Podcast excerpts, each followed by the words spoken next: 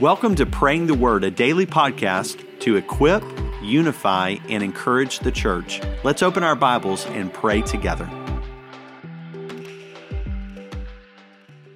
Today, our reading comes from Acts chapter 15, verses 12 through 21. The context of this passage is there's a council that's been formed in Jerusalem in order to determine what should be expected of Gentile believers um, concerning the Old Testament and its regulations.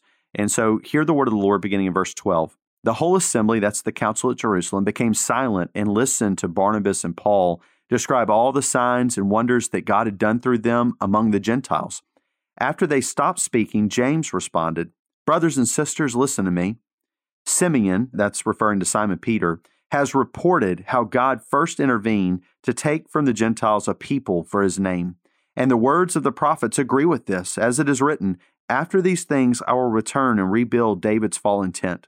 I will rebuild its ruins and set it up again, so the rest of humanity may seek the Lord, even all the Gentiles who are called by my name, declares the Lord, who make these things known from long ago.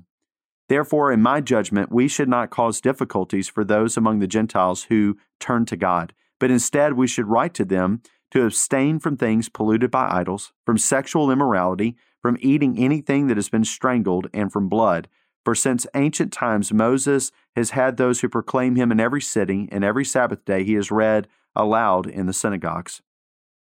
God, I thank you for your word in this passage and how critical it is for us as your people in understanding what is expected of us as Gentile believers, those who were not born Jewish and under the law but instead we're considered among all the nations as those who were without you and without hope and without the covenants and all of these things.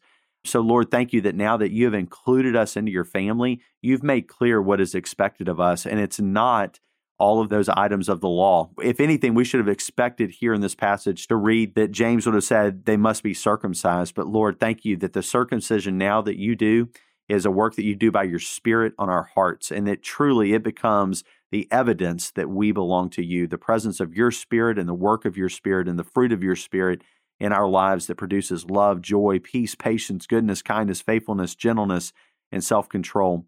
God, thank you that what James does call for the Gentiles to do was only for their good. It would help to prevent idolatry, it would prevent sexual immorality, it would really help to reduce the risk of them being entangled in different kinds of worship that would take them away from God.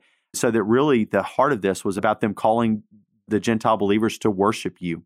And so, Lord, that's what we're called to do today. We are free now to worship and not to worship by entering again to obedience to aspects of the law of not eating certain foods or observing certain new moons or Sabbaths or things like that, but instead that we are free now to worship you. And because of the work of your Spirit in our life, we're actually going to fulfill the law.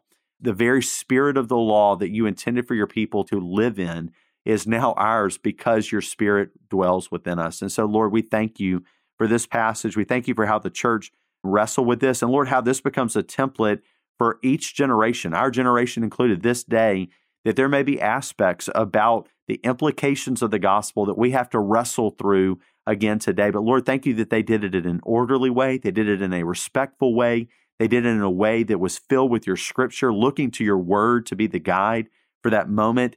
And they did it in a way that brought about this beautiful unity in the body, Jews and Gentiles no longer being this distinction, but that there would be one body of Christ. And so, Lord, thank you.